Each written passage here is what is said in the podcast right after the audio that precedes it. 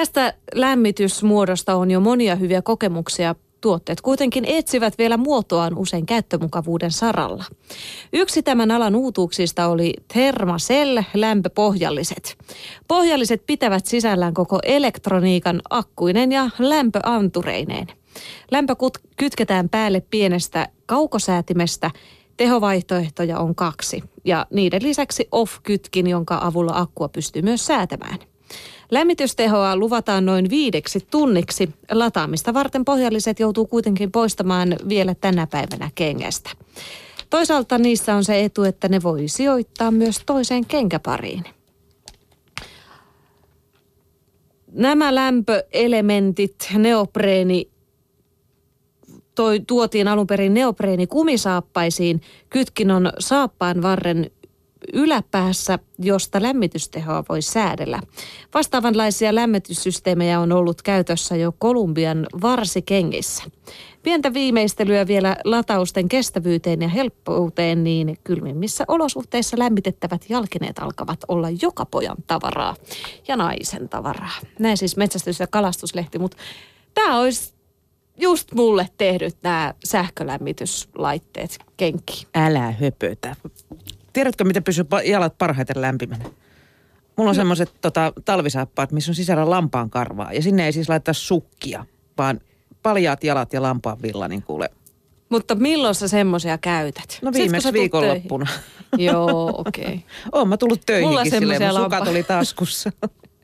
Eikö villa sitten, lampaan karva, eikö se niinku villa aja sama asia? No, sitä kai se lähinnä on. Niin, eikö se niin. ole sitä? On, mutta miksi mutta... villasukka ei aja sama asia? Sitäpä mieti. Niin, sitä, sitä joutuu miettimään.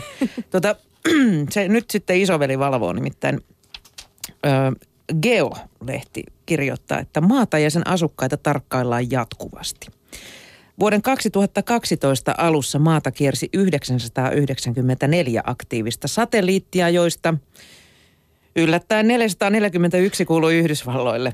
Satelliittien keräämät tiedot olivat aiemmin tiedustelupalvelujen ja armeijoiden yksinoikeutta, mutta kylmän sodan päättyminen sekä kaupalliset satelliittiyhtiöt ovat tehneet salailusta lopun.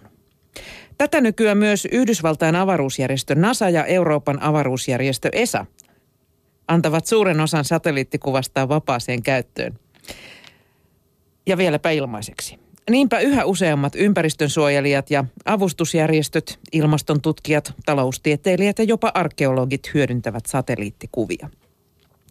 Esimerkiksi saksalaisen Jenan yliopiston maantieteilijät kartoittivat tutkasatelliitin avulla eteläafrikkalaisen Krugerin kansallispuiston kasvillisuutta saadakseen selville, onko siellä riittävästi ravintoa kasvavalle norsupopulaatiolle.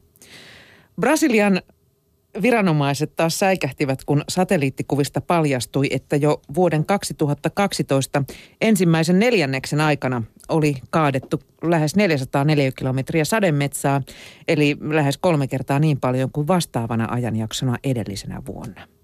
Harvardin yliopiston tutkijat ovat satelliittikuvien perusteella löytäneet Mesopotamian alueelta lukuisia ennestään tuntemattomia esihistoriallisia asuinpaikkoja ja Antarktiksella toimiva tutkimusryhmä on bongannut avaruudesta otetuista kuvista syrjäisiä keisaripingviiniyhdyskuntia. Yhdysvaltalaiset taloustieteilijät ovat mitanneet kehitysmaiden talouskasvua sen perusteella, miten valopäästöt ovat muuttuneet ajan mittaan ja Ranskan kalastusviranomaiset ovat jahdanneet kahden tutkasatelliitin voimin salakalastajia Intian valtameressä sijaitsevan Kergelenin saariston ympäristössä. Tarkkailun ansiosta laiton kalastus väheni alueella lähes yhdeksänkymmentä prosenttia. Näitä satelliitteja voidaan hyödyntää lähes mihin tarkoitukseen tahansa. Niiden sensorit pyyhkivät maata, maan pintaa taukoamatta. Ne rekisteröivät merivirtojen muutoksia, maanjäristyksiä, helleaaltoja, ihmisten syytämiä pakokaasuja ja megakaupunkien kasvua. Aikamoista. Ei siis mitään ihan turhia laittaa nuo satelliitit, mitkä tuolla... Ei, voi niillä näköjään muutakin tehdä kuin vaklata. Joo, erittäin hyödyllisiä, mutta kyllähän me se tiedetään, että me ollaan kehitetty tätä kaiken maailman laitteistoa ja koneistoa niin, että kohta ihmistä tarvitakaan. Nimittäin Tieteen Kuvalehdessä herää epäilys, kun mä luen Tieteen Kuvalehteä, että tarvitaanko lääkäriä ja hoitajia kohta enää ollenkaan. No ei niitä, on niitä supistettu siihen malliin, tai kunnallisella puolella jonot on sellaisia. Joo, pakko olla kehitetty näitä laitteita, mutta täällä kerrotaan, kuinka uudet älypuhelimet ovat enemmän tietokoneita kuin puhelimia. Ja ne suoriutuvat monista tarkastuksista, joita varten ennen piti mennä lääkärin tai hoitajan pakeille. Täällä on sitten esitelty muutamia, muutamia tota, laitteita tai, tai sovelluksia, mitä puhelimeen saa. Mä nyt valitsen täältä muutaman. Esimerkiksi verenpaine. Kohonnutta verenpainetta ei aina huomaa, mutta se voi vahingoittaa valtimoita ja aiheuttaa aivohalvauksia ja sydäninfarkteja. Kotona verenpaineen voi mitata puhelimeen liitettävällä mittarilla. Olkavarren ympärille asetettava mansetti on U S B-liittimellä yhteydessä puhelimeen ja mittaustulos ilmestyy puhelimen näytölle.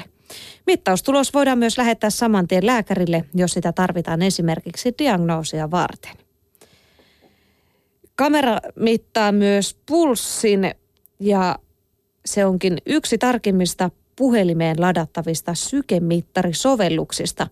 Sykkeen mittaus tapahtuu niin, että käyttäjä panee sormensa puhelimen kameran linssille ja kameran salamavalo läpivalaisee sormen. Sovellus laskee sykkeen sormen verisuonien värivaihtelusta.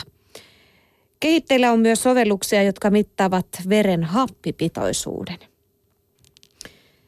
Sitten täällä on sikiötutkimustakin voi tehdä jo kännykän avulla. Puhelimeen nimittäin voi liittää myös ultraäänivalo, ultraäänikuvauslaitteen. No hyi. Sillä odottava äiti voi tehdä tutkimuksen itse kotona ja lähettää sitten kuvan lääkärille. Sikiön ja kohdun tutkimiseen sopiva Mobius ultraääniskanneri on niin pieni, että se mahtuu laukkuun. Se liitetään puhelimeen U S B-liittimellä. Puhelimeen asennettava ohjelma muuttaa skannerin signaalit kuvaksi ja esittää sen puhelimen näytöllä. Ultraäänikuvat voidaan myös lähettää sähköpostilla vaikkapa sitten lääkärille tutkittavaksi. Toi kuulostaa jo aika spookilta. Mutta itse asiassa mä just mietin, että mikä sen mukavampi. Himassa makoilet siinä sohvalla ja kuvailet ja sitten lähetät lääkärille. Niin, aika ky- kätevä. Kyllä mä nyt vähän tommosen luotettavuus epäilyttäisi. Että... No mutta... Entäs sitten, onhan tässä kuitenkin näissä sovelluksissa paljon muutakin hyötyä, kun täällä on sitten tämmöinen malariatunnistamissovellus. Se voisi olla aika kätevä. Kehitysmaissahan tuohon malarian kuolee joka vuosi yli miljoona ihmistä ja kahdeksankymmentäviisi prosenttia uhreista on alle viisivuotiaita lapsia.